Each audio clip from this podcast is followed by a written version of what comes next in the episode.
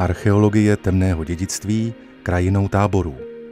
Podcastová série o nacistických a komunistických lágrech na českém území, po kterých se doslova slehla zem.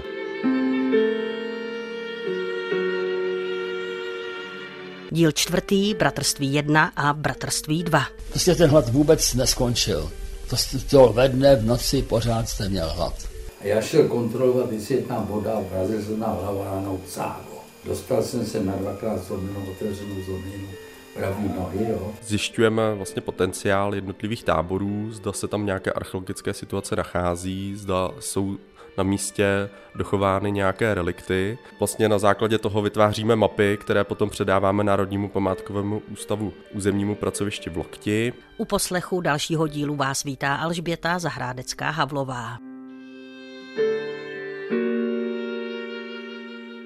Krátce po ukončení druhé světové války 12. června 1945 byl zprovozněn důl bratrství, dříve známý jako Štola saských šlechticů. O dva roky později byl nedaleko dolu zřízen tábor pro německé válečné zajatce, kteří zde měli pomoci s těžbou uranových rud. Po jejich odchodu v roce 1950 byl tábor zařazen do systému komunistických nápravně pracovních táborů a dostal krycí označení D, jelikož tábor od počátku plnil funkci funkci vstupního tábora, kde byli přijímáni trestanci vstupující na Jáchymovsko, dostal název ústřední nebo centrální.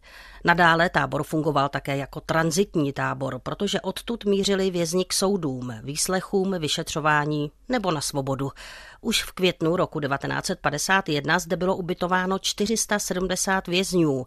Polohu tábora, o kterém na místě nenajdete žádné informace, popisuje archeolog Západočeské univerzity v Plzni Michal Projs. Bratrství 1 je eh, v údolí, eh, které směřuje k severozápadu a bratrství 2 vzniklo v údolí, které směřuje k severu směrem eh, k hoře Klínovec. Druhý tábor tedy stál v těsné blízkosti dolu Bratrství a navíc byl zakomponován přímo do vnitřních prostor těžebního areálu. Nejdříve byl využíván pro německé válečné zajatce, později pro sovětské.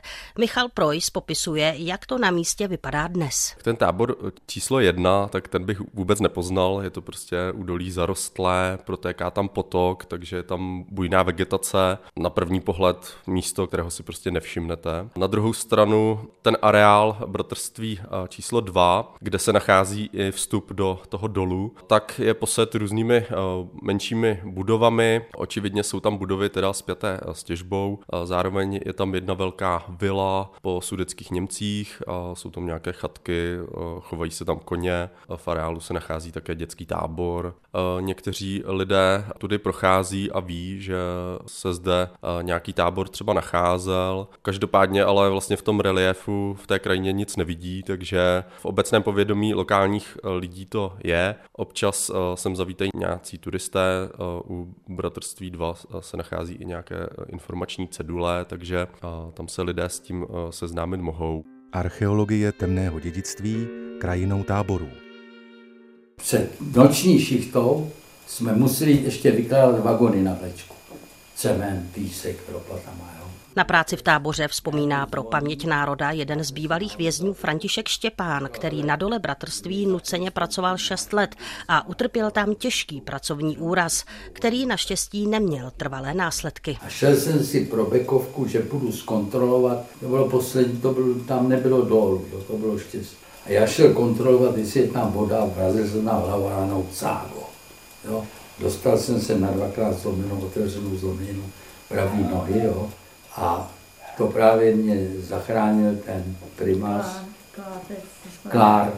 Ještě než areál bývalého tábora archeologové ze Západočeské univerzity zdokumentovali laserovým skenerem připevněným na dron, pracovali s archivními materiály. Využívali jsme písemnosti z Národního archivu v Praze, z archivu Diamo v Příbrami, kde jsou hlavně informace o těžbě uranových rud na území Československa, a pak jsme využívali také archiválie třeba z archivu bezpečnostních složek v Brně. No a nakonec jsme využili také letecké měřické snímky z vojenského archivu v Dobrušce a Zakoupili jsme Lidarová data od Českého úřadu zeměměřického a katastrálního, které nám posloužily vlastně k vyhledávání reliktů v té krajině. V tomto případě to bylo úspěšnější právě v případě toho tábora 1, který se nachází v údolí, které je zalesněné, protože tam ty relikty jsou ještě místy vidět. V případě toho tábora 2 to úspěšné není, protože ten je zarovnaný do roviny a vlastně ten areál sloužil potom jako dětský tábor. Takže nám se podařilo díky písemnostem a snímkům de facto lokalizovat ty tábory, zpřesnit jejich pozici geografickou, vymezit jejich areály a pak jsme začali uvažovat nad tím, jak vlastně ty tábory mohly vypadat, co po nich mohlo zbýt v tom terénu a začali jsme používat důmyslnější archeologické metody. Na základě lidarových dát a satelitních snímků, případně těch vojenských měřických snímků, jsme si dokázali vlastně v geografických informačních systémech lokalizovat jednotlivé areály těch táborů a případně pozice jednotlivých objektů, které v těch táborech mohly být. Následně jsme šli vlastně do terénu, již vybaveni přístroji. V případě toho ústředního tábora číslo jedna eh, jsme měli totální stanici a jednotlivé dochované reliéfy, které jsou vidět na povrchu z těch zaniklých objektů, tak jsme se snažili zaměřit a tyto uh, měření posléze porovnat vlastně s těmi modely, které máme z těch uh, snímků a snažili jsme se vlastně stotožnit to, co vidíme v terénu, s tím, co známe z leteckých snímků. Archeologie temného dědictví krajinou táborů. V táboře jsme viděli platformy jednotlivých objektů, viděli jsme zde základy některých budov, dále jsou zde dochovány betonové výstuže koryta potoka, občas i překryv toho koryta, protože šlo o to, aby vězni nemohli utíkat skrz koryto vlastně z tábora. Tyto struktury jsou samozřejmě zahloubeny v terénu tím, že jsou eh, v tom korytě, tudíž ne, nebylo možné je zničit eh, nějakou těžkou mechanizací nebo odstřelit takže dodnes tam jsou patrné. Každopádně ten terén je poměrně dost nebezpečný, protože jsou zde různé prohlubně, takže není úplně dobré ho bez nějakého plánku eh, procházet, protože si člověk může eh, ublížit. Tábor byl podle zjištění archeologů menší, nacházelo se v něm přibližně 13 objektů. Michalu Projsovi a jeho kolegům se podařilo díky moderní metodě zaměřit především ubikace pro trestance, ošetřovnu, kuchyni, stáj pro koně a další. Příděl chleba, tak 13, 12, 13, 14 deka chleba. Teď to byla strava, kterou jste teda měl zaručenou. Pak eh, fasoval jste na týden 10 kostek cukru. Takže v tom strašném hladu celá řada lidí tomu propadla, když těch 10 kostek dostal, to, tak to zbaštili a, a hodinu neměli hlad, no, což nemělo smysl. Já jsem to neudělal, jsem to opanoval, jsem neudělal. Nikdy. Já jsem to prostě měl schovaný a každý den jsem tam do toho kafe si ty dvě kostky dal, aby mi to nějak, nebo jednu a potom dvě, aby mi to nějak vystačilo. Vzpomíná pro paměť národa na neustálý hlad jeden z bývalých vězňů František Šedivý. Jako mladý národní socialista nesouhlasil s poúnorovým vývojem. Krátce převáděl uprchlíky přes střeženou hranici do Bavorska. Šedivý byl za velezradu a špionáž odsouzen ke 14-letému odnětí svobody. Třikrát týdně byla k večeři polívka.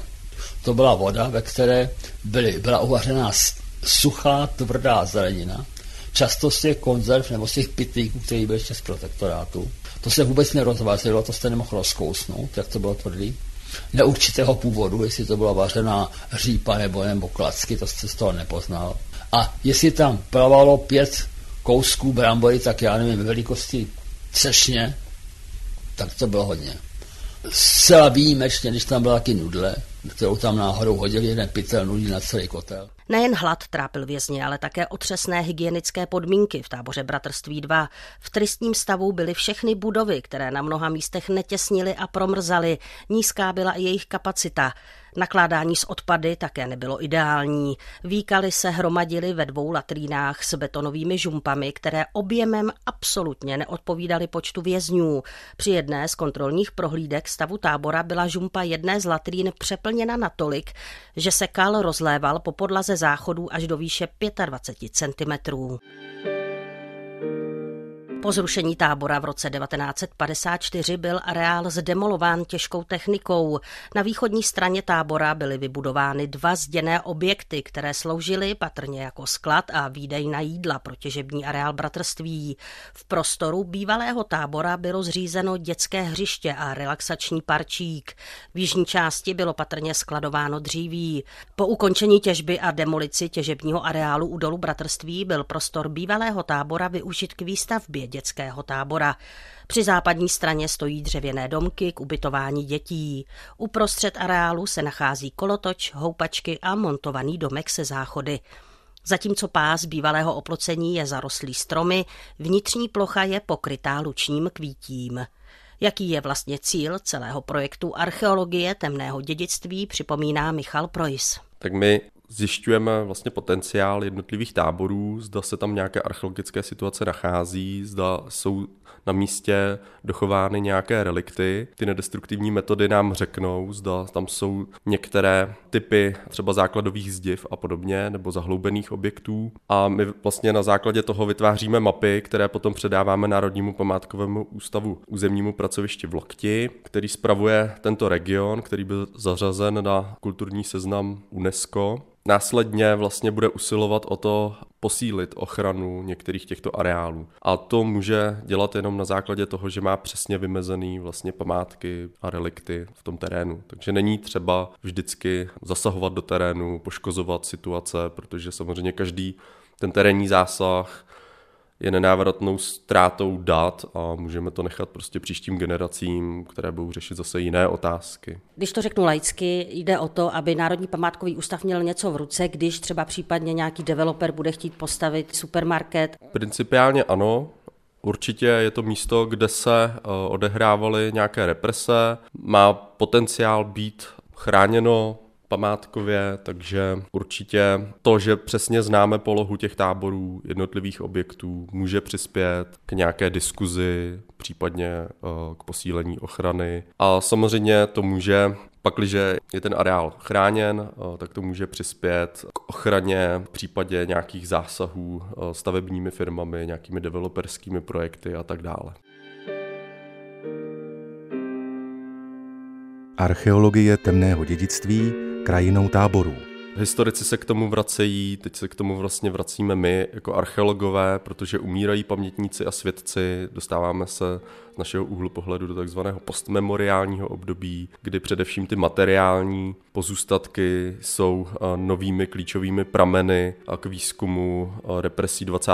století, a ukazuje se v dnešní době, že samozřejmě eh, to téma začíná čím dál více rezonovat a my se snažíme ukázat, že eh, tyto areály byly funkční, opravdu zde docházelo k represím a odehrávaly se zde různé lidské příběhy, které jsou opravdu barvité, ať už jde o ty vězně samotné, nebo samozřejmě i ty uh, strážné, i o civilní zaměstnance Jáchymovských dolů. V té těžbě bylo zapojeno mnoho a mnoho tisíc lidí a my primárně se snažíme vlastně zjistit ty kulisy těchto příběhů a ukázat, zda ty kulisy jsou v terénu dochovány a zda mají nějaký památkový potenciál, zda mají nějaký turistický potenciál a snažíme se ty areály vlastně zviditelnit. Uzavírá dnešní díl archeolog Michal Projs. V tom dalším pátém se budeme věnovat táboru Mariánská 1 a Mariánská 2.